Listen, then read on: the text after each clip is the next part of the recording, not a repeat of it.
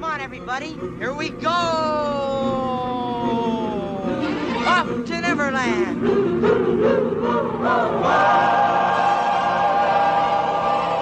Hey everyone, it's Jonathan, and welcome to season five of Every Version Ever. I can't believe we've hit five years this year. That just seems wild to me. To kick things off this year, we're starting with Peter Pan. And obviously, starting out with Peter Pan, you kind of have to start with Disney. And because we're starting with Disney, for the next couple of months, we're not just talking about the films. We've got so much Disney spin off media to cover as well. From the sequel to the remake to a couple of thinly connected spin off series, film and TV, there's so much Disney Peter Pan material, and we're going to cover it all. So today, we're starting things off with arguably the most famous version of all Walt Disney's 1953 adaptation of Peter Pan starring Bobby Driscoll and Kathryn Beaumont. Joining me for this one, as well as a bunch of the episodes following, is Stanford Clark. I knew from listening to the podcast he hosts with Rachel Wagner, the Talking Disney podcast, that Peter Pan was Stanford's favorite Disney film growing up, so he was always my first choice to join me for this series.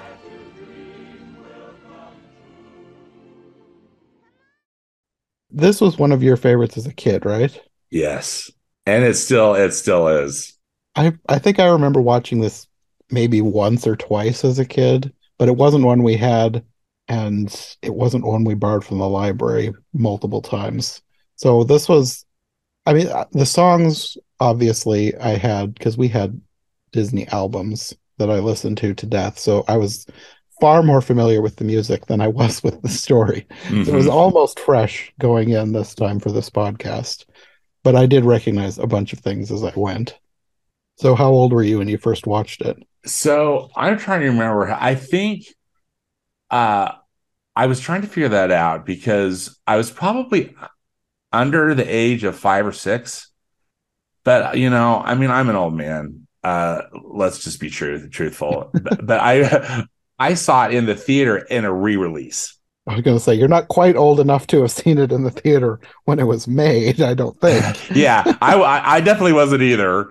Uh, but I, maybe it was maybe the second re-release. I've, I, you know, I looked at the some someone out on Wikipedia, you know, put the, the dates of when they did a theatrical re-release. It seemed to me, if I'm not mistaken, Jonathan, that Disney was on a like every seven years. They would I remember re-release. that from from probably back when I was a teenager. There was like something people talk about seven year. Yeah. They like re-released uh, the animated. They were, I think they were talking about DVDs, but I think that came from theatrical too. Yeah, and then uh, I had a golden book of the Disney, you know, Peter Pan, as well as one of those uh, records. Uh, I had a ton of these records, Jonathan. I think that you know they. I don't know if they make anything similar anymore uh, that you'd you know it would be a, somewhere on streaming, but it was a storybook, and mm-hmm. yeah, you'd hear the Tinkerbell chimes, and that's when you turn the page. Uh, but you know, it, it, had a narrator, and it would read it would read exactly what was in the book. But um, I mean, who knows how many thousands of times? yeah, uh, you know, I listened to that. So definitely saw it in the theater, but it was it was the the, the golden book and that and that little um, story, that read along storybook that wow, I just love, love, love, loved it. Yeah, we had some. We I, we didn't have this, but we at least I don't think we did. We had when I was a kid, we had a record player, and I remember, I think it was like from a garage sale or something. There was a pile of really old, falling apart records. Yeah, like the cases were falling apart. Mm-hmm. So we had some. We had some of that, probably from the same series that you had but much older when I had it. And also tapes. I would borrow the tapes from the library. Okay.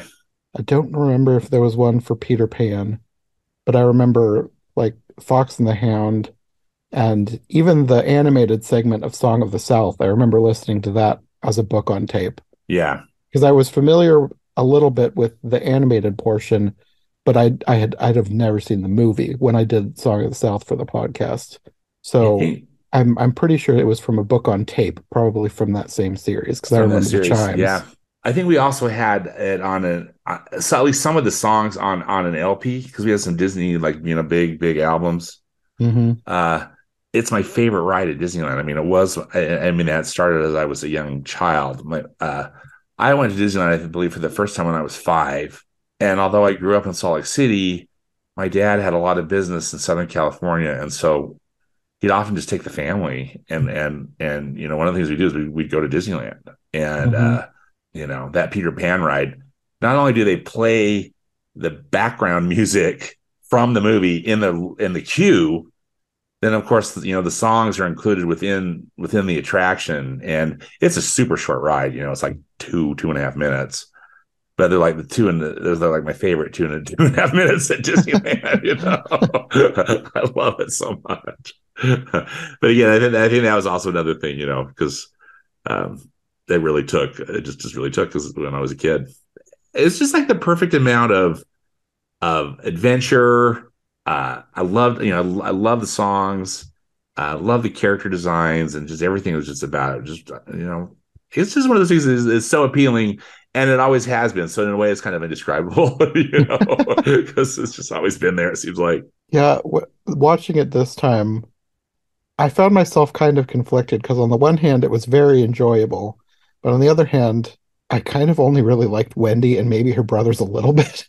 everybody else, everybody else was kind of annoying. Yeah. Although I did think Tinkerbell's attitude was hilarious. Yeah. Tinkerbell's so sassy that it's pretty, you know, it's funny, I think. Uh-huh. Yeah. uh, As an adult. And I agree with you. No one's really likable. Which I wasn't expecting. I don't know why. It's been a while since I've seen any version of Peter Pan, so I didn't remember him being so full of himself. yeah. See, yeah, he's he's so arrogant. And Uh-huh. uh but hey, he can fly. Uh, that I think that flying sequence over London initially, you know, or that, that whole you can fly song uh Yeah. song and, and sequence uh, is my favorite.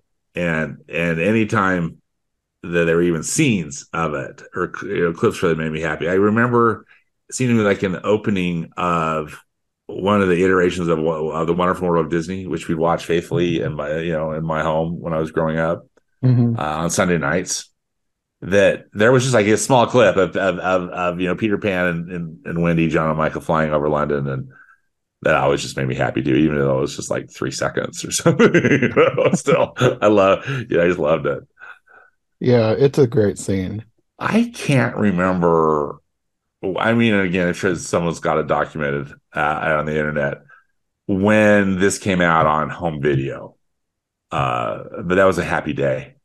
I remember just like, oh my gosh, I can't believe it. I believe, you know, I own a copy of Peter Pan. Yeah, I suppose like I've I've never been, at least that I can remember, in a world where you couldn't just own the movies you liked. So that would have been a very cool development to be able yeah, to buy a ha- it was a happy thing. Absolutely. Well, I suppose we can talk about the cast. We have Bobby Driscoll as Peter Pan. Yeah, a Disney, uh, kind of a Disney regular in a lot of ways. Yeah, he did a lot. Like I, I'm, I've been surprised going through the canon how many times he's shown up. Yeah. I remembered him in a couple things, but he was like right for a while. He was in like every other movie. yeah. Oh, he's in a ton of stuff. I mean, Song of the South, right? Yeah, so dear to my heart, Treasure Island. He was also in I can't remember which one it was, the Pecos Bill segment of one of the package films. I I get those mixed Yeah. up, which whether it's Make Mine Music or Melody Time. It was, it was, mel- it's melody time. okay. I, yeah, I think I'm maybe getting uh, him confused with with another actor, but anyway, is he pervasive? Like you know, Mhm. Walt Disney used used him a lot. Not wanting to be such a downer, but you know, I think he had a pretty tragic Yeah. life, Yeah. which was sad. After well, it wasn't this his last one? Uh, you know, I'm looking at his I'm looking at his IMDb page, and he looks like he did quite a bit of TV work. Well, I mean But he was his last like for in- Disney. Oh, for Disney. Uh, I believe, yeah, it looked like Peter Pan was his last for Disney. Yeah. Mhm. And I thought he's, I, I really liked his performance. Yeah. Peter Pan. Yeah, he was great. Yeah. And apparently he was not actually the first choice though. They were actually going to go with somebody who'd been, done the stage version, Mary Martin, because it, it's always been like a tradition that Peter Pan's played by a female, and he wanted Mary. Martin first. Apparently. You know, have you ever seen that that Mary Martin version of Peter Pan? That's one we had that album too because it was I believe it was on Broadway or they might have done it, an original production and they put it for TV like a live kind of like the way what NBC does these days uh, where Mhm. they'll do a live show. I know they've done Grease and Hairspray and Jesus Christ Superstar and some others, but we had that album as well, and it's got just terrific music. It's by Jule Styne. Mary Martin's so good, and uh, and the guy who played Captain Hook is very memorable. I don't remember, but anyway, so that I think maybe could have influenced my love of the story too Mhm. because I can't remember when I saw that TV production for the for the first time, but I remember the album. That's interesting that Disney was going to hire Mary Martin. Apparently, that was his first choice. She's very good in the in the you know in that stage production. hmm Yeah, I'm glad they ultimately went with Bobby Driscoll Me he, too. I think that was a better choice. he just has a perfect voice for this. Yeah, Then we have Kathryn Beaumont as Wendy. yeah. And again, she got she's a bit of a regular in her own way, right? With Alice in Wonderland. Yeah, she didn't do quite as much as Bobby Driscoll did, but she's a Disney staple. Even Yeah, even with just the two big roles that she had, she's yeah. iconic. Exactly. Very memorable. And I think perfect. She just aces it. hmm And then as Captain Hook was Hans Conried. Oh, yeah. And apparently, this is another one where Disney didn't get his first choice. Apparently, the role was first offered to Cary Grant. wow. That would have been interesting. I sure think Hans Conried was perfect. Yes. No, Oh, he was he was great. Yeah. And of course, he also did George Darling because there's the, another tradition with the stage play is to Yes. have Hook and the father be played by the same. Yeah. Be the same actor. I, Yeah. I, I love that about this. You know, the, that they kept that tradition in the in this animated in the anime, Disney animated one too. hmm Now, Bill Thompson, who plays Mr. Smee, see, I Mhm. love his his voice as well. I think he did a few things for Disney too. I'm just again looking at the uh, The main one I know him from is the White Rabbit from Alice in Wonderland. Yes, I, th- he he probably did other things, but like his voice when I hear it, I hear the White Rabbit. you hear the White Rabbit. Oh yeah, for sure. absolutely. Well, he he played um, Jock, the the the bull terrier in Lady and the Tramp, Hmm. and also was King Hubert in Sleeping Beauty, Okay, which you know versatile. a different cadence. Yes, but I sure love his performance as Mr. Smee too. That's just one of those. There was a part of that album, you know, there that that that read along, or maybe it was the the LP again. I, I, I can't remember, but as a child, but they had actual like audio clips from the movie that would be like three minutes long. They have one of those. One of them was the first scene where we meet Captain Hook and Mr. Smee in, in in Neverland, and just hearing both of their both of their voices just you know wow so great Most of the other main characters are voiced by people I'm not familiar with.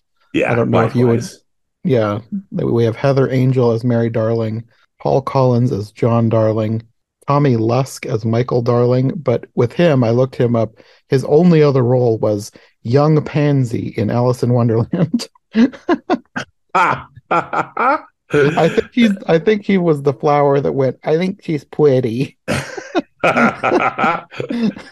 you know i meant to look but i wonder if he's is do you think he could be like the son of of, of Hamilton Luske I'm not sure. I think hamilton was a an animator and, a director at disney at least disney animation but anyway it's just a, He is. Yep, it was his is he son. okay Yeah. i want i wondered about yeah So a little nepotism in there. yeah some nepotism going on but he has a good voice, so it Oh, he's out. adorable. You know, it's just yeah, he's so cute.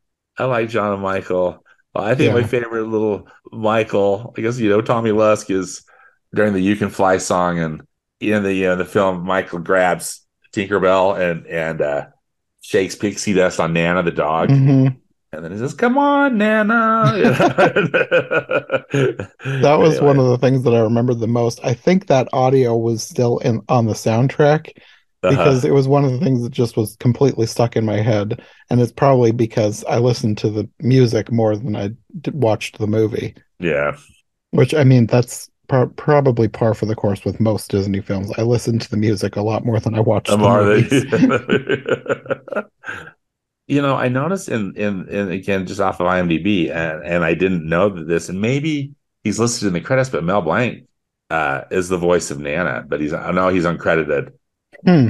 I didn't. I didn't catch that one, so that's Well, I- interesting. How much does Nana like bark? Or I guess she barks. Not a some. whole lot, It's not a lot, she's not a main character because she's gone after the after they leave. She's not in the right? rest of it. yeah, so. she you never you never see Until her the back, end. but um, June Foray also. yeah, and Candy Candido as the chief.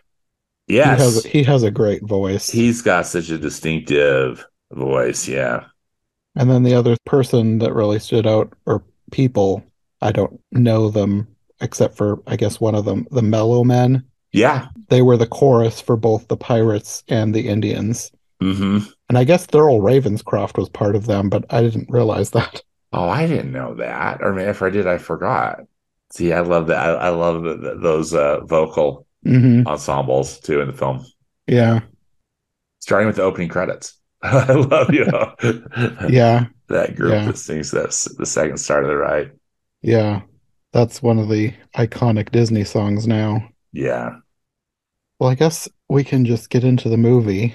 I'm curious to know what you make of the statement all this has happened before and it will all happen again. How do you interpret that? So, you know, I interpret it as, you know, Peter Pan is this fantasy figure that ha- happens to, you know, that, that, that a lot of child or children experience.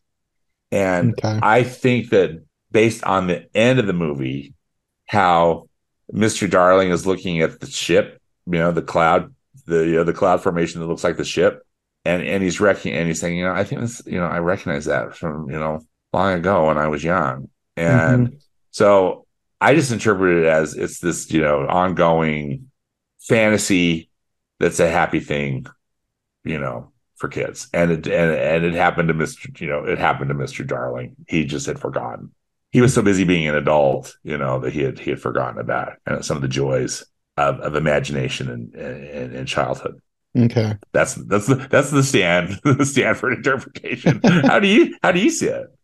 Well, that I feel like that was one option. The other option is that like I don't know how literally the statement should be taken. Like did everything happen to Wendy exactly the same way as it happened for everyone else? Like did the same events play out or did she just have her own unique adventure? She was just taken away to Neverland like other kids in the past.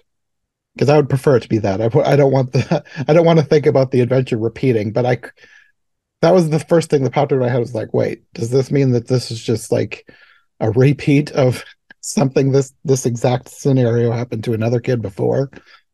Yeah, that's a really that's a really good point.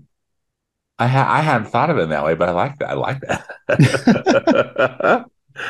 I guess I would prefer them to each get their own unique adventure. right, their own unique time with with with Peter Pan and Neverland, and you know whatever other characters they come across. Right. Mm-hmm. And I'm also wondering, like in in our world, of course, we all know who Peter Pan is because of this story. But I'm wondering, is the, the fact, like everybody knows who Peter Pan is, is he just? Do they know about him because he just visits lots of kids, or is he just sort of like folklore in their world?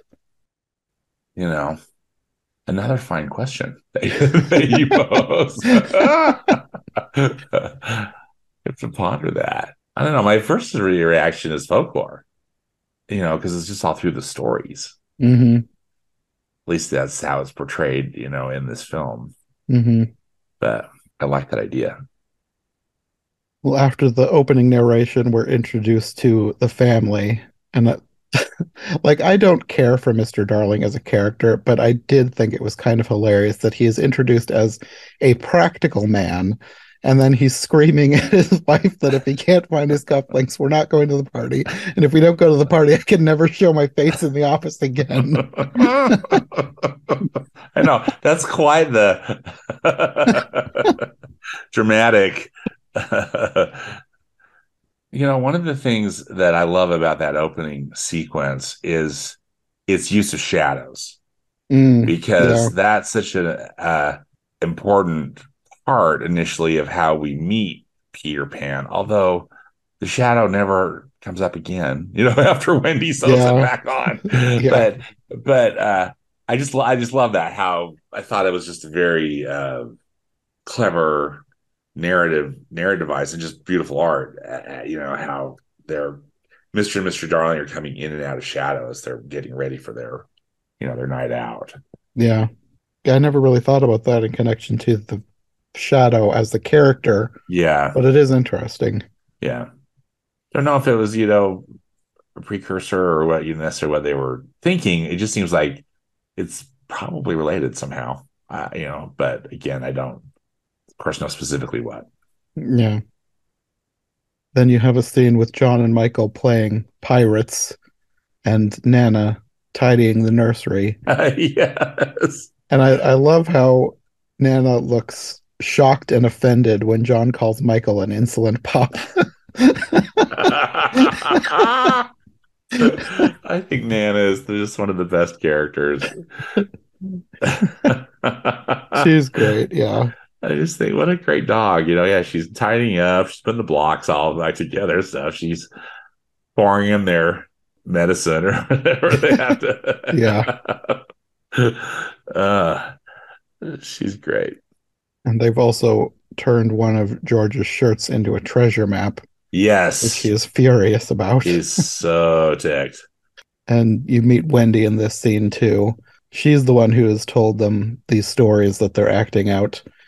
And because of everything that's happening, the dad is just furious at everything and he decides to kick Wendy out of the nursery. Yeah, Wendy's gotta she's gotta grow up, hmm according to Mr. Darling. Yes. And in his fury, he trips around the nursery, falling all over the room, trampling Nana, and everyone runs to her, leaving him even more furious. and poor Nana. and he decides that Nana needs to live outside now, and everyone is upset.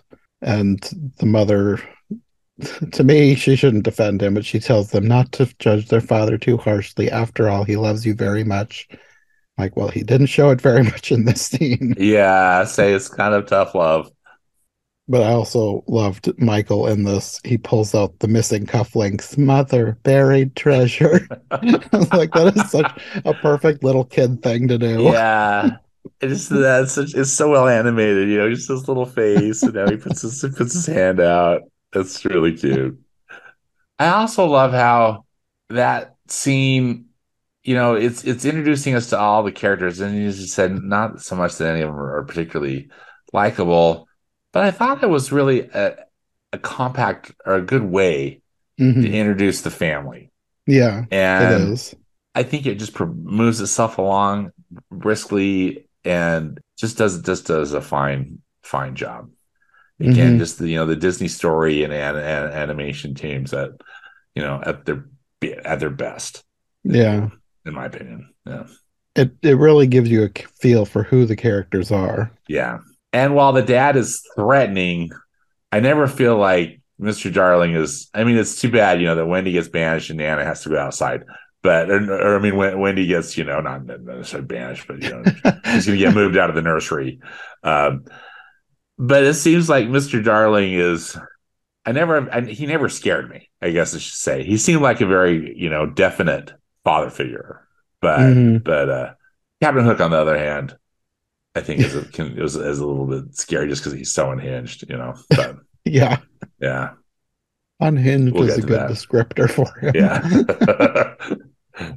So the mother is putting them all to bed, and Wendy tells her mother that she has Peter Pan's shadow because he'd apparently left it behind. The, the, this is where you know this is a different time because at this point the parents just leave. the kids are in bed and they leave the house. yeah, I was gonna say that's a little different. Uh, yeah, I mean, you know, with with Wendy, I mean, with Nana outside, you know, and Wendy, you know, I guess her last night in the nursery. Anyway, yeah, I'm with you. Different, different, different time. and as they're leaving, Mary tries to tell George about the shadow, but he just says that she's as bad as they are. Says no wonder Wendy gets all these idiotic ideas. And then the camera pans up to reveal that Peter Pan is watching them leave. Yeah. Again, a really great thing is they're walking off to the party and then just immediately pans up and Peter Pan's on the roof, you know, on the roof. Yeah. And I love that opening shot of Peter Pan, how he's got kind of those raccoon eyes. And I don't know Oh, yeah. necessarily what that was. I'm almost like as if it were a mask, but it's still I thought I think it's cool. You know, I think that animation's cool. I never thought about it as raccoon eyes, but now that you say that, it is a good descriptor for that scene. Yeah. You also have the little flute noise Oh yeah. that kind the, of the signals pan, him. right? The pan, the Pan flute, or whatever. yeah. Yeah. the pan flute. Thank you. yes, which is the perfect instrument to give him since that is his name. exactly. That's his name. And there, Peter Pan is there with Tinkerbell looking With for his shadow, and he tells her to look in its den for the shadow, the, the doghouse. And it's not there, but she eventually finds it in a drawer. And after getting distracted by her own reflection, and then she is accidentally trapped there as Peter Pan is trying to catch the shadow.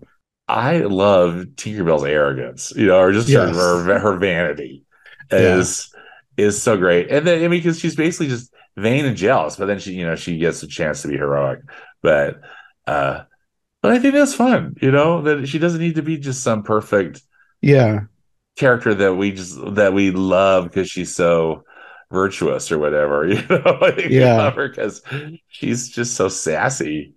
it'll be interesting to see her characterization in her standalone movies because I haven't watched any of them myself. I think Katie and I are going to do either one podcast or like a series of podcasts on those, depending on what she wants to do. Because Katie grew up with them because she's Yeah. even younger than I am. So she was like the perfect age when they came out. Oh yeah. So- And it'll be great to get her perspective on them too. Yeah. I'm I'm just curious on how different Tinkerbell is because from what I've seen, she lo- doesn't seem like she would be the same sassy, arrogant She's, character here. She's very different, you know, and I haven't watched all of those. I've watched um I don't know, maybe two or three that um I've covered with some of the stuff, you know, I've done with Rachel's reviews. hmm and Rachel's patient with me because I don't really care for I don't really care for but it's not so much that it's that it's a deviation of because I I feel like her character is very different than than how how she is portrayed in Peter Pan. hmm But still, you know, she's still pretty cute and sassy and spunky, just maybe not as vain or mean or, or murderous. yeah, murderous. it's true. So at this point, Wendy wakes up and finds Peter trying to stick his shadow on with soap for some reason. you know, I was just trying to figure out like why. I mean, I guess because he's just he doesn't know. He's just you know grabbing the first thing he sees or something. I was thinking I'd question his logic, but I should also question the logic of losing a shadow in the Losing first his place. shadow. So, Yeah. and then Wendy says the shadow has to be sewn back on.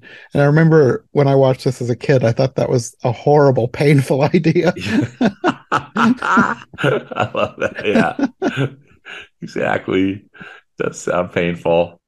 So Tinkerbell is stuck in the drawer where Wendy's sewing supplies are, and she ends up getting launched back into a pile of them when Wendy gets her stuff out of there.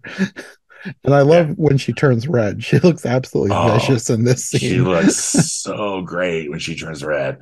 It's so great because it's just it's fully pantomimed, right? You Yeah. It's this great animation. I believe it was Marc Davis. Does that sound right? Who was the, you know, It sounds right, but main I'd also animator I'd, Tinkerbell? I- I'd have to look it up to be sure. Yeah, yeah. But it, regardless, great performance, and and that that scene in that scene in the drawer is is is terrific. hmm I feel like didn't wasn't there like some behind the scenes footage of like they set up a scene like that with real props for for somebody yeah, I've to seen. I seems like I've seen pictures uh, of that where you know somebody was modeling a Tinkerbell and they had yeah set up like a the, like the little I don't know if it's a jewelry box or you know whatever. I don't know if they had made the giant scissors, but but there was yeah. It seemed like they, I agree with you. I think they and that- and that maybe it was, in a way it was rotoscoped. I, I don't know that they rotoscoped footage. her, but I think that they used it. Yeah. I just Yeah. looked it up. It's Margaret Kerry. Margaret She Kerry. Okay, she was I the live action reference for both Yeah, Tinkerbell and a mermaid. okay. okay. And actually, June Foray was one of the live action references for the mermaids too. Oh, all right. And you know, Margaret Kerry is still alive, and she she shows up at like Disney fan events and stuff and talks about, That's Uh, cool. which is pretty cool. Yeah, Oh, apparently, she also voiced one of the mermaids. Margaret Kerry. Yeah, yeah. Apparently, she was her latest movie credit was in 2020. She was in a short film. She doesn't do a whole lot, but apparently, she did something called Before There Were Rings, and she played Nana. Oh, okay. I don't know what that is. It's just her, on her Wikipedia page. You know, and on her IMDb page, there are scenes. You know, actually, she does have giant scissors, and okay. like there's a picture of her getting stuck in the keyhole of the drawer. Yeah, they built a bunch of props for her. That's very fun to see. I haven't seen that. I haven't seen that for a long time. Oh yeah. have one of her being a mermaid and Bobby just Bobby Driscoll as Peter Pan. Oh yeah, these pictures are great. This is what I remembered seeing. Well, I've heard her at a presentation like with a D at a D twenty three event or something, Okay. and she's very charming. I think the fans really like her a lot just because she's very you know very approachable and and well, I mean, what a cool experience she you know provided Mhm. being uh being the the live action reference for Tinkerbell.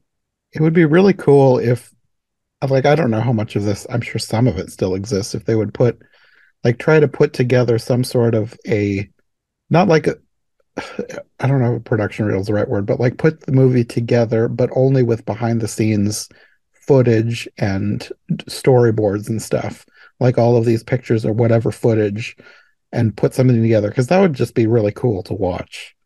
Oh, absolutely. because I know there are other movies that they've done that for where in some cases, and I don't know which ones, they've almost shot the whole movie live action, but like on sound stages with minimal backgrounds, but with props, and then use that as the basis for what they're animating. Yeah. Not necessarily rotoscoping, but just Right. watching the footage. Just having a reference. yeah. Yeah. A live action reference. There's also, I believe that I don't, I think Margaret's written at least one book. I think she's referenced in another book. I don't know if it was Mindy Johnson. Somebody wrote a book about Tinkerbell, like kind of the evolution of the Disney character. hmm and I believe it came out around the same time as one, maybe maybe the original Tinkerbell direct to video or you know Disney Toon Studios hmm uh, film. Interesting. Yeah, the the because again, I I I was saw it as a like at a D twenty three presentation or something. I don't know how Tinkerbell went from you know kind of this vain, sassy thing to really kind of like I mean, again, she's the so iconic, particularly I mean, with, the uh, speaking of the opening of the Wonderful World of Disney TV show. You know, she flies in and waves her wand smiles, all smiles, and then you know at, at Disneyland, they're uh, classically the at the at the nighttime fireworks show. They have they have someone dressed up as Tinkerbell that, that there's a wire, and she flies over the castle. Mm. You know that she she literally fly from the top of the Matterhorn. You know they got they've got this actress or person in a harness Mhm. and then and then flies from the Matterhorn over the castle and onto this landing post somewhere in Frontierland, if I'm not mistaken, or Fantasyland. anyway, it was a childhood favorite. You know, I was like, oh my gosh, it's Tinkerbell. You know, they they put all these spotlights on her, and Mhm. Uh, it's super cool. But again, that's just like the Tinkerbell we love rather than this vain, mm-hmm. scornful. I think I I can't remember where I heard this. I, it was probably on a podcast somewhere because I listened to so many podcasts. But they were talking about Tinkerbell and the opening of the Wonderful World of Disney, like the original TV series with Walt Yeah. Disney. And the reason, one of the reasons that she's so popular today is because of her use in that show. Mhm. But they only used her in that show because they weren't sure that the show was going to be a hit and they didn't want to use Mickey in or one of the iconic Disney characters just in case the show was going to tank. They didn't want to like associate one of their f- most favorite characters with a show that could potentially fail. So they were like, well, we've got this newer character that she's not used for a whole lot, but she would make a good mascot, so we'll use her. And then she eventually because of that became an icon. That's so cool. Yeah. And I think she's still represented today, you know, um, even in that new Disney 100 logo that they're putting in front of uh, their films, there's still that stream of uh, pixie dust. I believe is still a representation of Tinkerbell. Yeah. I think I don't remember for sure, but I feel like when I was a kid, there was a version of the logo that had her fly in and put put the pixie Yeah. dust over the castle. Oh, absolutely. I think there, there have been multiple v- versions of it. Uh, Mhm.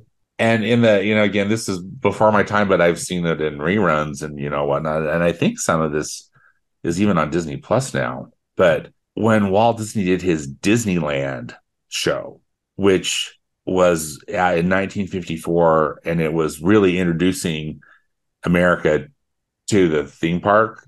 And Mhm. but so but the beginning talks about the the different lands you know adventureland fantasyland tomorrowland.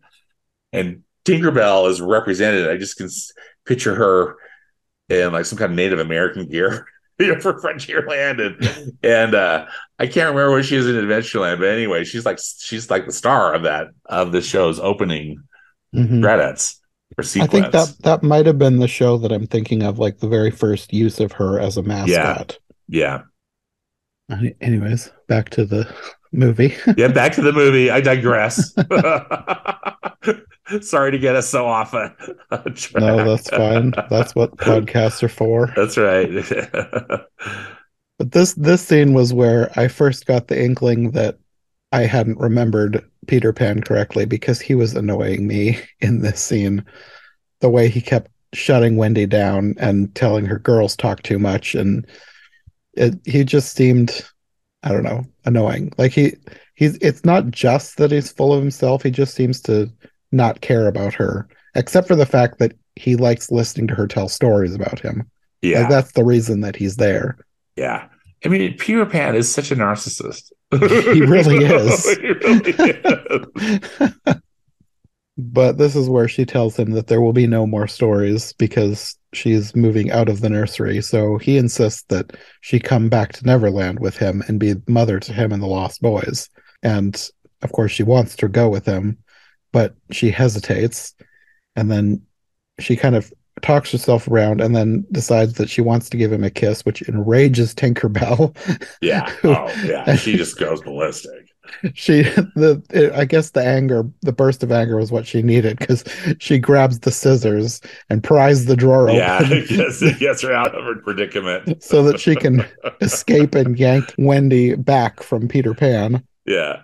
so peter starts chasing her waking up john and michael who are of course really excited to see him because he's like to him he would be like the equivalent of somebody today seeing their favorite movie character like Yes. kids going to disneyland and seeing mickey mouse or winnie the pooh yeah. Exactly.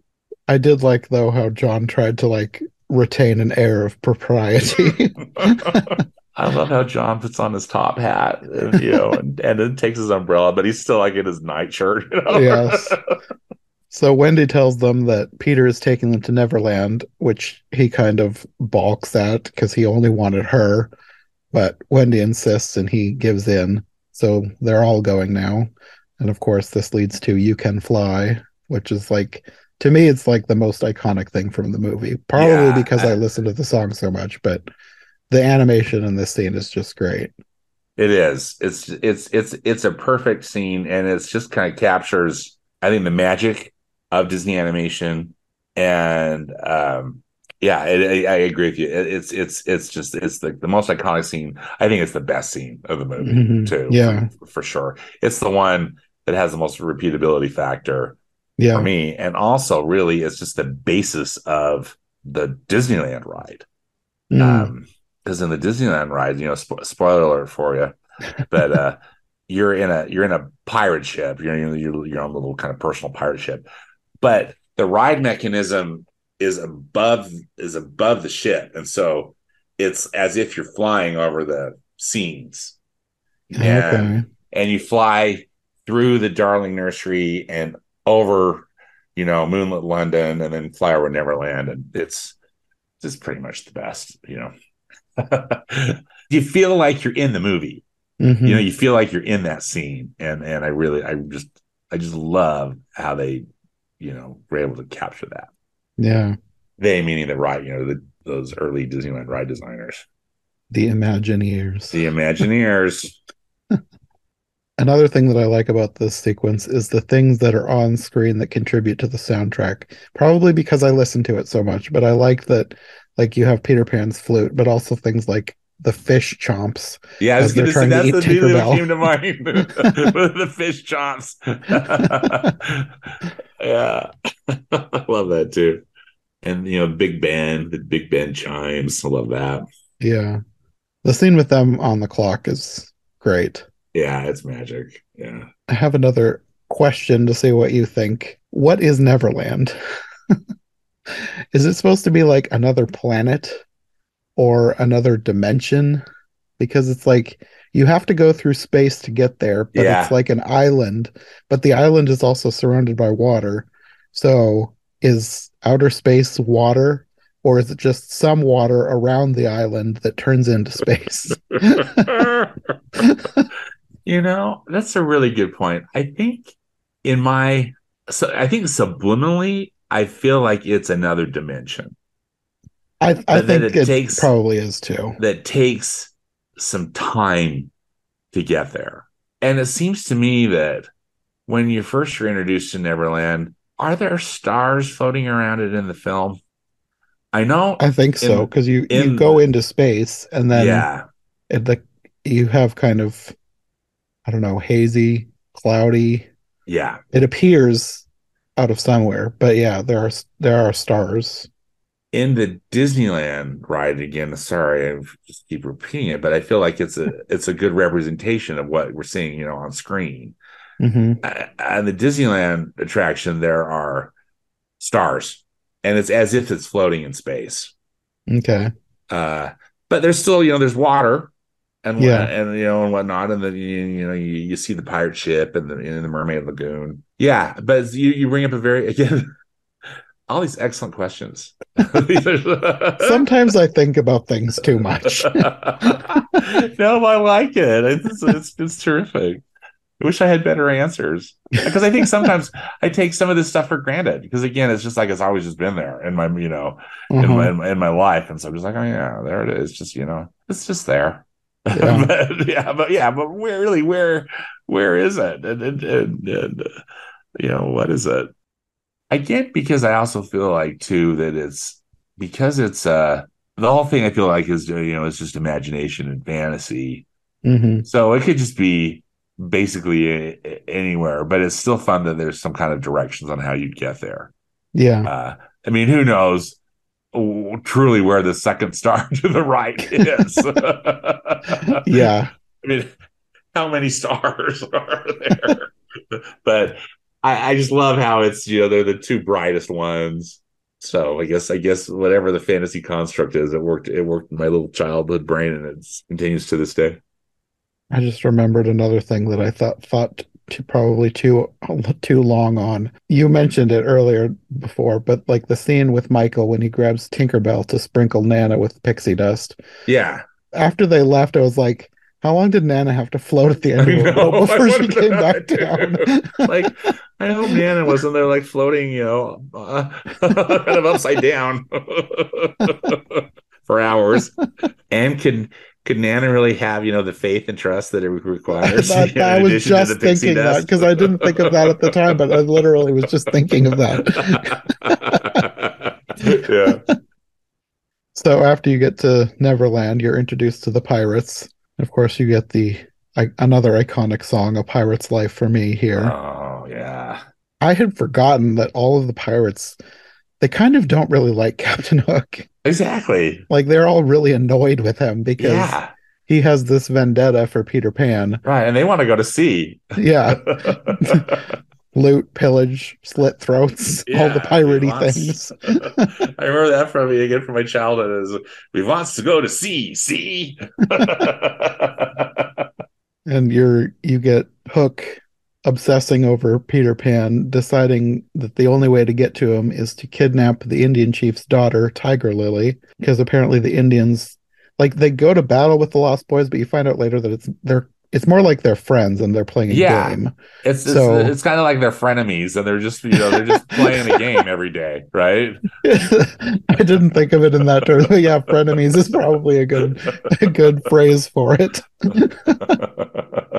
But yeah, he's decided that if anybody knows where Peter Pan lives, it's going to be Tiger Lily. So that's his plan. He's going to find her, kidnap her, and force her to tell. And also in this scene, you get something that I'd forgotten, but it's it's kind of hilarious because there's this guy up in the sails of the ship singing "A Pirate's Life for Me," yeah. and he specifically referencing how short a pirate's life is. And Captain Hook shoots him and Shoots him. shoots him down.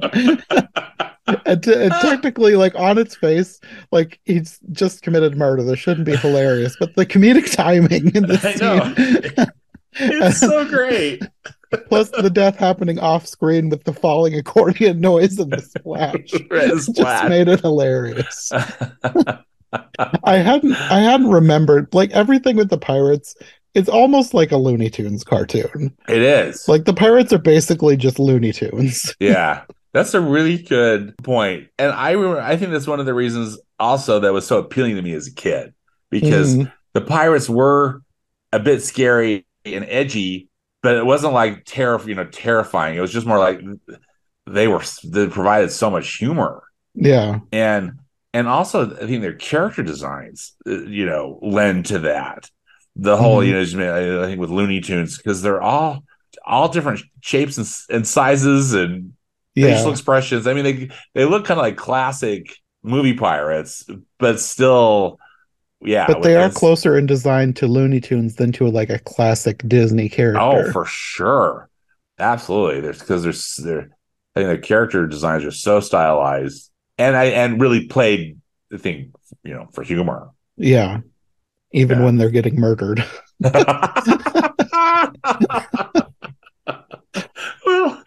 and you know that, and how he's singing the pirate song. I mean, it's like kind of this operatic singer with an accordion. Yeah. Uh, anyway, it's Well, it's it's so also funny. hilarious because you after he's dead, Smee just kind of scolds Captain Hook for shooting a man in the middle of his cadenza, which is apparently part of a song, which I had never known that. I had to look it up. And and on Wikipedia it says in music a, a cadenza is generically an improvised or written out ornamental passage played or sung by a soloist or soloists usually in a free rhythmic style and often allowing virtuosic display Yeah. it says during this time the accompanist will rest or sustain a note or chord which is literally what he was doing so somebody knew music when they wrote that line wrote that line? That's a great line, and delivered perfectly by Mr. Smee. Yes, but I never knew what he was saying because I always thought he was saying that he was shooting him in the middle of his credenza, Ah. which is like a display cabinet. And this the line never made sense to me when I was younger. young, yeah. yeah, I'm sure I didn't get it when I was young either, but then, you know, I learned about cadenzas somehow, you know, Yeah. music stuff. Yeah. and then it just makes me laugh every time. Well, and again, kind of dark, but also I feel like it was appropriate because, you know, as we said, Captain Hook's unhinged, but Captain Hook is not a nice person. hmm And I like how that demonstrates it. Like, he'll kill you. Yeah. He's not like some, you know, villain with a heart of gold or something. You know? he's, he's a bad dude. Yeah. This scene is also where you find out the backstory of the crocodile, which is how he got his hook. Peter Pan apparently has cut off his hand, thrown it to the crocodile, who loved the taste so much that he now follows Captain Hook He wherever he goes. And I love that crocodile so much. Yes. Yeah. so perfectly animated and um, just so funny. I mean, the sight gags in this movie, I think, are so are so tremendous. This this is where it really became apparent that anything with the pirates is basically a Looney Tunes cartoon because Captain Hook just freaks out at this thing. Oh yeah, he like he climbs Smee like a telephone pole, which is ridiculous considering Smee is like half his height. Smee, I know, is like three feet tall or something. and I also loved that Smee went and scolded the crocodile. He says, Shame on you. There'll be no handouts today, which is a hilarious pun. Handouts. I don't even know if they meant that as a pun, but I thought I it was but it's a great pun. It's just it's so funny, and and again, Mr. Smee's perfect delivery and the perfect animation of mister Mhm. Smee.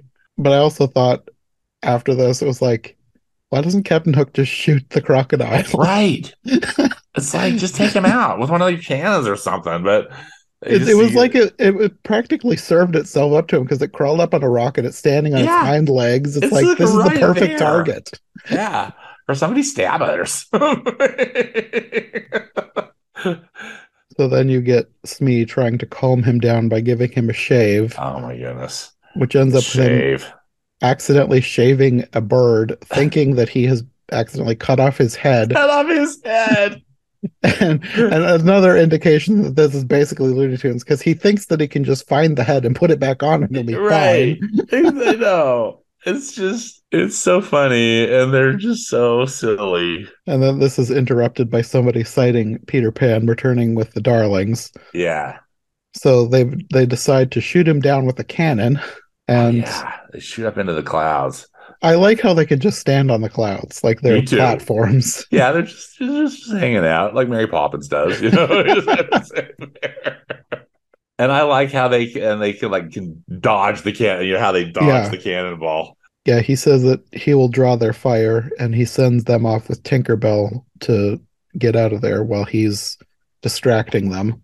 But of course, speaking speaking of murder, yes, Tinkerbell is still extremely jealous and decides to fly ahead, leave them in the dust. And she goes to the Lost Boys to tell him that there's a terrible Wendy bird coming and they need to shoot it down.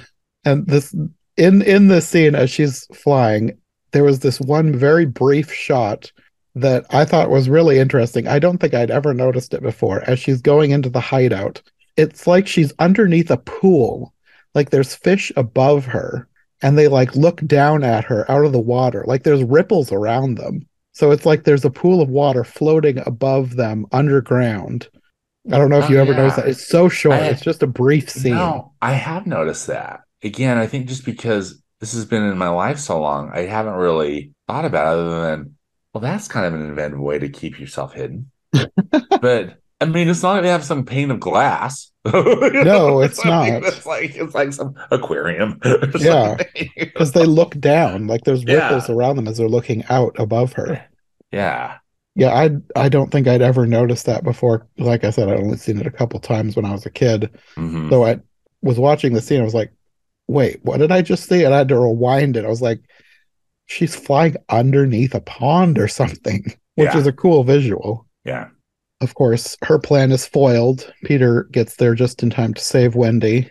And I love how she just flies off in a rage, burning red, and like she actually burns through a leaf as she's flying. Yeah. And she flies because as we're talking about, I love it when she's yeah, bright red, just so mad. And uh that great expression on her face and just, you know, just pure anger. Uh-huh. I also loved Michael's reaction. Are you hurted, Wendy? I know. Isn't that cute? He's so cute. yeah. He doesn't have a lot of lines, but they all I think they all land really well. Yes. And of course, Tinkerbell is her treachery is discovered because the Lost Boys are all eager to claim that they were the one who hit the Wendy bird. And they tell Peter what had happened. And I love how proud she is of her terribleness. Yeah. she freely she's like admits none it. of, she's unapologetic. So Peter banishes her forever, but Wendy pleads on her behalf for some reason, even though she just tried to murder her. I guess Wendy is a forgiving soul. yeah. So- Wendy. Yeah. Just lets it go. So Peter reduces her banishment to just a week. The mercy that Peter shows. So then they all split up to have separate adventures, with John and Michael wanting to see the Indians and Wendy wanting to see the mermaids. And this is where you get another iconic song with Following the Leader. Following the leader. I mean, speaking of Looney Tunes, that scene is so weird, but funny. you know, all those those animal encounters that they have that are just kind of all Yeah, there's a lot of random Accidental. animals all over the island. yeah, Rhinos, orangutans. but a catchy song. A fun. Yeah. I think it's, I think it's a fun. That's a fun sequence. Yeah. And this ends with them finding footprints and John saying that they must plan a strategy. And I, I love how it was like they were playing into the stereotype of the Indians in insulting them, but then finding out that they're if the stereotype is completely untrue because he says, "Remember, the Indian is cunning but not intelligent," and they're immediately captured. yeah. yeah, exactly. It's like, well, John, I think it might be the other way around. yeah. and obviously with this scene there's now a lot of now cringy stereotypes at play here but i like that the indians aren't like vilified like you would find in a lot of other media of the time yeah, it's it's super cringy. It earned the warning, yeah uh, the cultural warning on a, on Disney Plus, as, as it you know deserves. But especially with the song the red man red the what makes the red man red? Yeah. that one that's yeah. probably the worst part of the movie Yeah, that's that's a hard that's a hard part. I think that's that's a hard part to watch, you know, as a more as a mature adult. Eh, yeah. Eh, because as a kid I didn't understand it. I, I don't think i thought anything of it at the time Yeah. But then but today you're and then just plus I think just with modern sensibilities, it's just not it's not great. I don't I mean I, I hope they weren't trying to be mean. I think they were, you know, again playing no i don't think playing so for comedy at you know at the expense though of, of Yeah. Native American brothers and sisters. I think uh, like Walt Disney, like ev a lot of people today want to call him a racist, but I don't think that he he probably wasn't what you would call racially sensitive. But I don't think that anything that he did was with the intent of Right. putting someone down. That's and a lot of stuff he did because he thought he was going to be helping various peoples or cultures. Yeah. I don't know if he had that thought with the Indians. I kind Yeah. of I don't know that he put much thought into the Indian scene actually, because it is Yeah. mostly played for comedy. And also, I can't remember. I mean, I know that this reflecting on the source material. I believe that, you know, that the, the, there are Indians in the book. Yeah, And I think there were definitely Indians in that Mary Martin play, you know, that, that particular interpretation of the story. there always have been. Like they, in- Yeah. I'm I know it's cut from the book, but I think most versions use them in some way. Yeah. Because Tiger Lily, right, is such a Yeah. primary character. Yeah, she's like one of the most iconic Peter Pan characters. Yeah. But anyway, I, I think you said it right. It's cringy, a bummer. Although I do applaud the people at Disney how they're keeping these scenes in, Mhm. you know, and they'll put it on Disney Plus and they'll put they'll put a warning, Yeah, but they're not cutting them out, which I mean, you know, we'll never ever get to see Song of the South in a Disney sanctioned, you know. um, still, I kind of wish that they would, but with you know, with some context. I mean they've now built in like the age gate thing because they've got all those like TV MA Marvel shows from Netflix, Yeah. which are behind an age gate, so they could do something similar with Song of the South if they wanted to. Yeah, yeah, But I think I feel mostly the same as Rachel in that Song of the South is not that great of a movie. Yeah. Not not not even talking about the racial stuff. It's like I was kind of bored with Yeah. most of it. it's it's not that great of a film, and I mean the best part are you know the animated. animation. Yeah. yeah, Well, anyways, back with the Indians. One thing that I did really like in this scene was that they gave the teddy bear his own little stake with tied him to an arrow. the teddy bear. I like that too. And this is where you get the reveal that this time, even though in the past this has all been a game, they're not playing this time because Right, Tiger Lily is missing. Tiger Lily has been kidnapped. Yeah, They think that the Lost Boys were Lost behind Boys it. somehow. yeah. So then back with Peter and Wendy, he's taken her to see the mermaids, who immediately try to murder her as well. Yeah. I am speaking of like these people, are these, you know, the whole island has it out for her, apparently. poor Wendy. It's like, get out while you can, girlfriend. and the mermaids are mean too. I mean, is, I mean, they're murderous, but uh, It reminded me of like catty high school girls, yes, all exactly. fawning over the same dumb jock. It's like Mean Girls or Peter Pan. yeah. And again, Peter is not the greatest character here because he thinks that they're hilarious. right. Although I will admit that the we were only trying to drown her line is funny. That's right. It wouldn't be Just- funny if it was real, but like Yeah. in, It's in the just so cartoon, passe, like, oh, you know. we were It's like- only trying to drown her. And at this point, Hook shows up and the mermaids flee in terror. This is where you see that their plan has been followed through. They have Tiger Lily. yeah. They're taking her to Skull Rock to interrogate her. They're going to Skull Rock. You know, I'm going to bore you with a little bit more Disneyland history, Jonathan. Sorry, but so the Fantasyland area uh, originally it had like a life-size Skull Rock and a pirate ship, Mm. and of course there was the Peter Pan ride. But this the pirate ship was a restaurant where you could get. It was sponsored by Chicken of the Sea, so you could get tuna fish sandwiches. I remember hearing that Chicken of the Sea had some sort of promotional thing, Yeah. book, but I don't think I'd realized it was supposed to be Captain Hook's pirate ship. and then Skull, just having that Skull Rock there was so cool. It was really well lit at night. I just remember, I remember really loving it.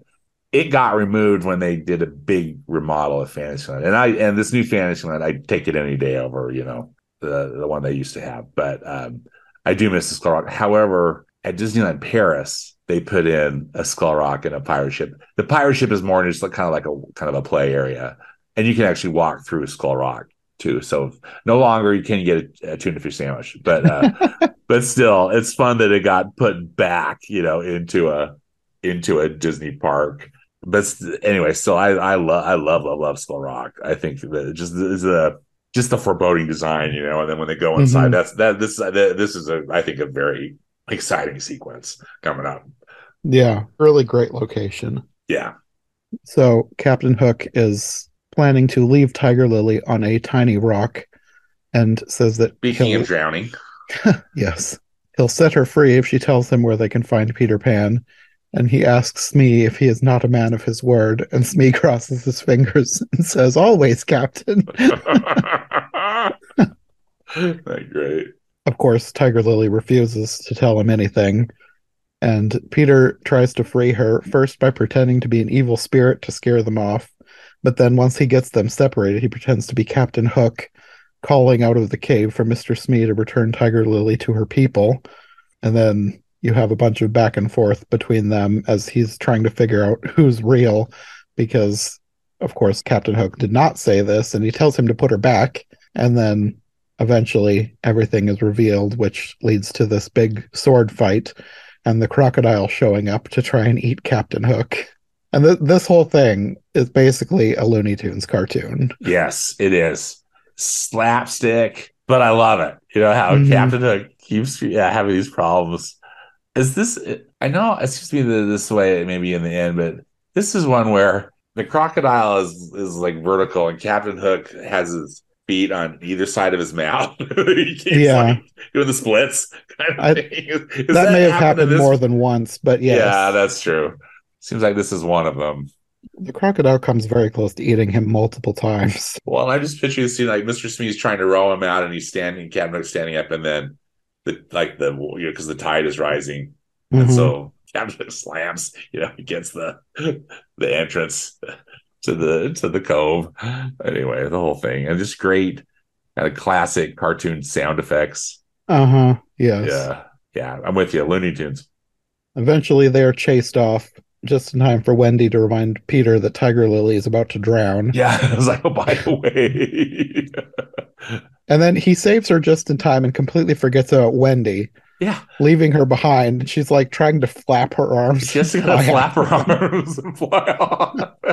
And then you get back to the pirate ship, and there's more Looney Tunes antics with Smee berating somebody for making noise. Meanwhile, he's pounding ha- nails into a sign on the door because Captain Hook has a headache after the crocodile encounter, and he also accidentally hammers him in the head. And he he that he then tries again in vain to convince him that they need to leave the island because apparently there's woman trouble a brewing and it's no place for a respectable pirate. He tells him about tinkerbell's banishment and her jealousy of wendy. And of course this gives him an idea. He declares that a jealous female can be tricked into anything. So their new plan is to find tinkerbell and get her to tell where Peter Pan is hiding. And then, of course, probably the worst part of the movie, back at the Indian camp, Tiger Lily has been returned, everybody's been freed, and you get the song What Made the Red Man Red. yeah, yeah, the song we were just talking about. Yeah, that's every stereotype.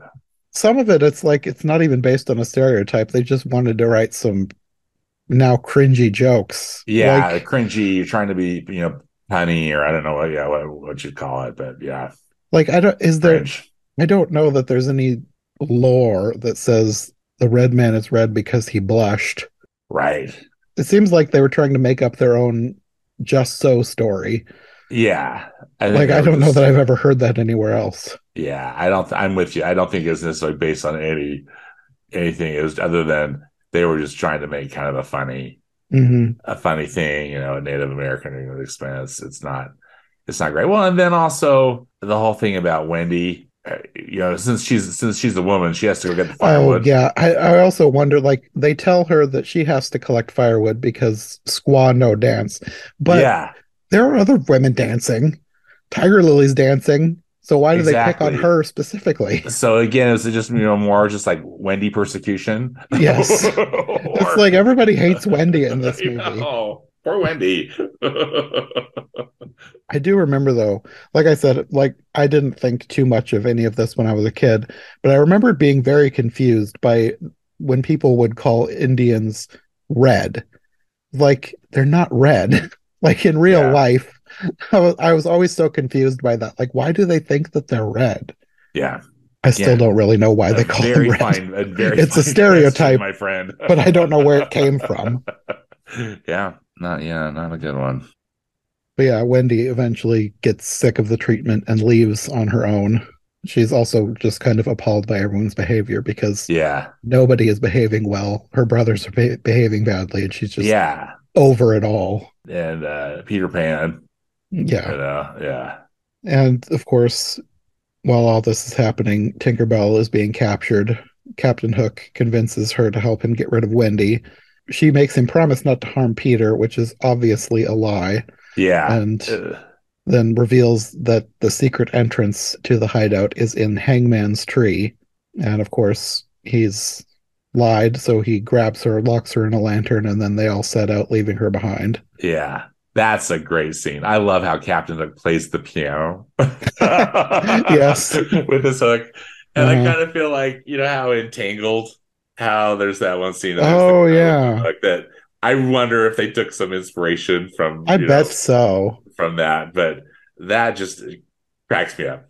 Great Yeah. animation, and, and just it, it really works. And again, showing just how devious Captain Hook is, and Uh-huh. I love how they put the ink on Tinkerbell's feet. You know, that she like Yeah. trots around the map and shows, you know, finally, in a way, Tinkerbell kind of turns a corner, right? Yes, You, you yeah. see kind of the horror on her face when she realizes what she's done. And, and, uh, I think that's one reason that I am more okay with her being so terrible at the beginning than I am Yeah. with Peter Pan because she like has character growth at this point. I don't know that She Peter does. Pan ever gets over his narcissism. Peter Pan is just he never he never changes. Although he's more, you know, more forgiving.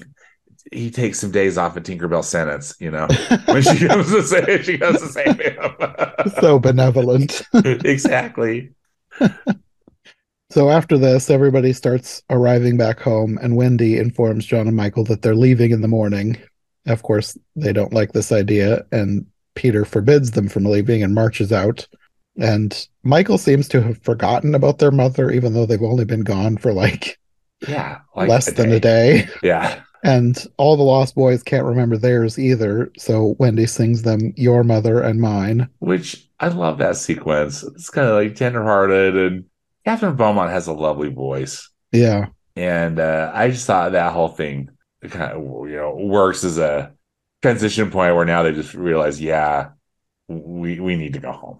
You know, Mhm. at least you know Wendy, Wendy, John, and Michael. Although the Lost Boys are melancholy for a mother hmm too, right? Well, at the at the end of this song, they decide to go with them. They event, they ultimately do not leave with them, but they all want to at this point. yeah, yeah, But while she's singing, the pirates are surrounding the tree, and Yep. by the end of the song, the pirates are also like in tears, thinking of their own mothers. And the the song has convinced them all to leave immediately, not even wait till morning. So they decide to leave now, and Peter is angry. He tells them they can leave, but once they're gone, they'll grow up and they can never return. And none of the Lost Boys seem to mind. They all head out and are immediately captured by the pirates. And Captain Hook leaves a present behind for Peter to find later. yeah, a little, a little present that's gonna explode. Yes. And then they're taken to the pirate ship, and all of the children are offered, via song, the chance to join Captain Hook's crew. Which is another great. I love that song. Yeah. and it has and choreography for dancing. the pirates are. And then this offer is barely an offer because the only alternative is to walk the plank. yeah, it's like you sign or you walk the plank. So your choice. And all the boys seem really eager to join, but Wendy tells them off and refuses, saying that Peter Pan will save them. But Captain Hook laughs at this and reveals that the present they left behind was actually a time bomb set to go off at six o'clock, which is in 18 seconds. And Tinkerbell freaks out at this, knocks over her lantern, smashes her way out, and speeds out the window to warn Peter. She gets there just in time to rip it out of his hands, but not fast enough to save the home, and everything blows up. He survives, though, and Yeah. he's combing through the rubble trying to find Tinkerbell, telling her that she means more to him than anything else in the world, which is like the most human thing that he's ever done, the least narcissistic. you know, it's it's it's the only really nice. I guess kind of how he helps a little at the more at the end of the film is is is, is kind of nice too. But but this really is the only nice gesture, yeah, that he offers. Yeah, kinda. He does find her before her light goes out, and the light going out would mean that she was dead. Yeah, and that really I think is a real homage to the play too. Uh, yeah, because I've never seen the play, but I've read about the play. Isn't there a thing where like they have an audience response thing yes, where they have to? What do they, They do? have They to- have to clap their to hands and say, "I clap their the series." hands, yeah, or something like that. That uh, to to yeah, make sure that the Tinkerbell's light doesn't doesn't go out. Yeah, but yeah, she survives, and they fly back just in time to rescue Wendy, who was the first one made to walk the plank. And then the pirates all think that the ship is cursed since there's no splash, and they think that it's a ghost when Peter appears because they saw the explosion and they think he's Yeah. dead. Yeah. And then you get another basically Looney Tunes cartoon as they battle the pirates. Oh, that whole pirate battle again. That was another childhood favorite. You know, just because so much action and great humor. I love how you know Michael puts the cannonball. In the I was just going to say my favorite part is Michael loading his teddy bear with a cannonball. Isn't that great? And of course, the crocodile shows up as well, and he's just hanging out below, waiting for a snack to fall in. Eventually, though, Peter is able to basically defeat Captain Hook. He ties him up in the pirate flag, forces him to admit that he's a codfish, and all the Lost Boys start chanting, Hook is a codfish, Hook is a codfish, while the crocodile is dancing along to the chant. that was probably my favorite crocodile scene. Yeah. His little Yeah, dance. He did a little dance and uh, isn't he kind of like has his hands together, you know, like with his fingers, like you know, kind of The very villainous. Yes. I don't know what you call that gesture, but you know, Yeah. tapping his fingers together. And Peter declares victory, but it was premature because Hook escapes and tries to stab him in the back, but he falls overboard, much to the delight of the crocodile. Yeah, And you get more Looney Tunes antics as the crocodile tries to eat him. yeah, that's such a great. Yeah, this, and so and they just go off into the sunset, if I'm not mistaken. Yeah, well, my the, my Smee- favorite my favorite bit of this whole thing is when Hook is launched out of his mouth, and it's just the animation and the sound design as he's skipping across the water skipping, yeah. away. and the sound effects they used, right? yeah, yeah, it was great. As he's whizzing across the water. It's almost like a speedboat or something. Yeah, he's like, "Smee, ee, ee, Yeah. ee, ee, ee." yeah, that's really fun. And so I also like it too that nobody died, other than, you know, I guess the accordion player dies. yes, but Smee, you know, Captain Hook and Smee are still left to, you know, fight, fight, fight it out with the alligator. I mean, excuse me, with the crocodile, with the croc. yeah. So after this, Peter takes over the ship. He declares himself Captain Pan, and he tells Wendy that they're setting sail for London. And yeah. So I thought that that was a nice, that was the other one I thought was a pretty nice gesture that Peter was willing yes, to take them home. Yeah. I guess he does have a little bit of a character arc here as he's Eh. resigned himself that they're leaving and decides to help them get home. And this scene is just one I just love uh, this too. I mean, you know, I love every, pretty much everything about this movie, but uh, how the pixie dust kind of turns the boat to gold, Yeah. and the music's great because it's Yeah. it's it's uh yeah, it's just got that that wonderful orchestration, just pretty. I think a pretty magical scene. hmm So back in London, we hear Mary telling George that she's glad he changed his mind about Wendy. And he dismisses it, saying, Oh, you know, I never mean these things. George is chilled out. He had a Yes. they had a good party. And they get upstairs and find Wendy sleeping at the nursery's open window. And she wakes up and tries to tell them what happened. And she points out the window to, I, I think it's supposed to be Peter's ship, but it's made of clouds.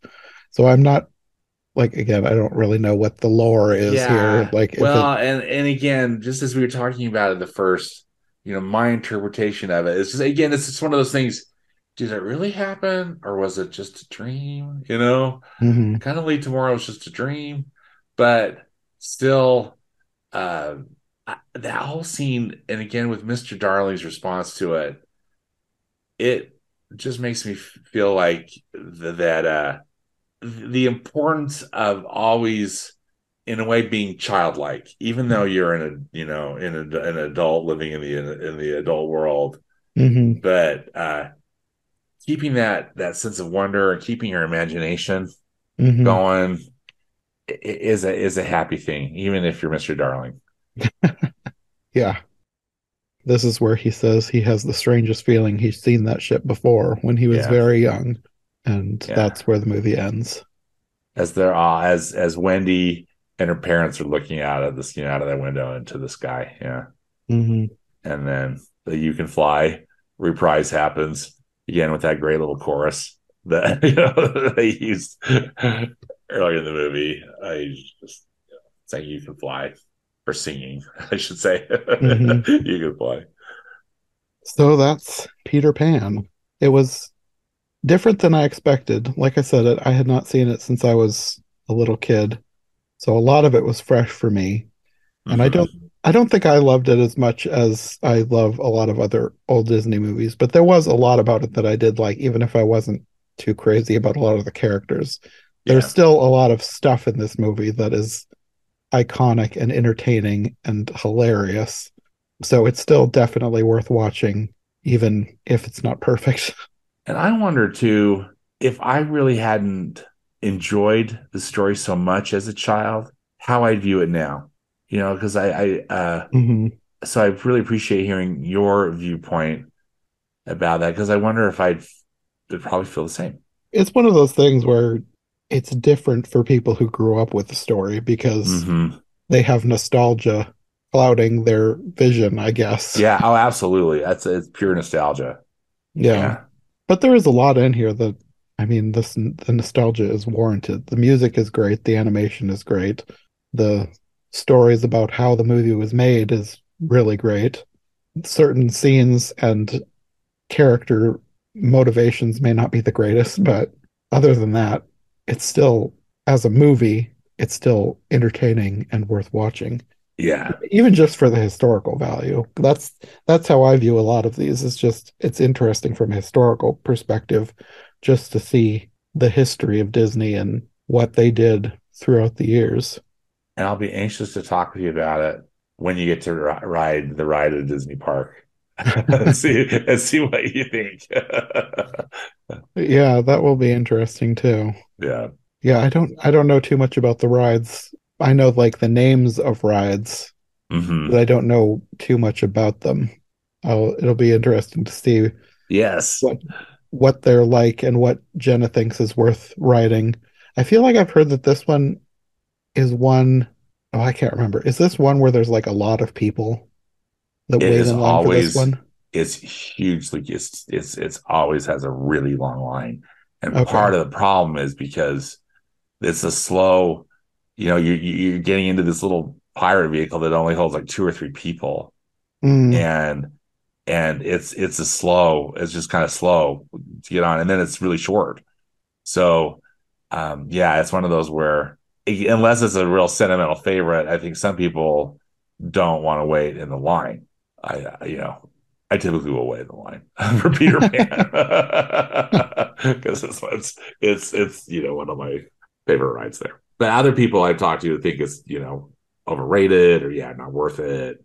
Mm. and again, I just wonder what their feeling is about the movie, and and if it's you know if it's sentimental to them, then probably it's not. If they don't want to, you know, they're kind of thinking it's me. Okay, well, I think that will be the end of this episode, but we will be back next week to talk about Return to Neverland, which I have Yes. a feeling will not ho- hold the same nostalgia value for you. Until then, do you want to let people know where they can find you if they want more from you?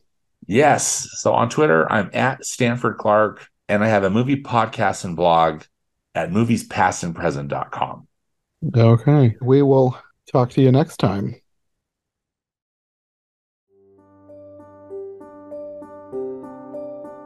Thanks for listening to Every Version Ever. If you enjoyed this episode, make sure to subscribe and follow my co hosts as well. My link tree and all of our links will be in the description below. If you want more of my content, all my podcasts are available on YouTube as well as most podcast platforms. If you enjoyed this show, check out one of the other podcasts or check out my Patreon for bonus and extended episodes you won't find anywhere else. We'll be back soon with another brand new episode, so thanks for listening and we'll see you next time.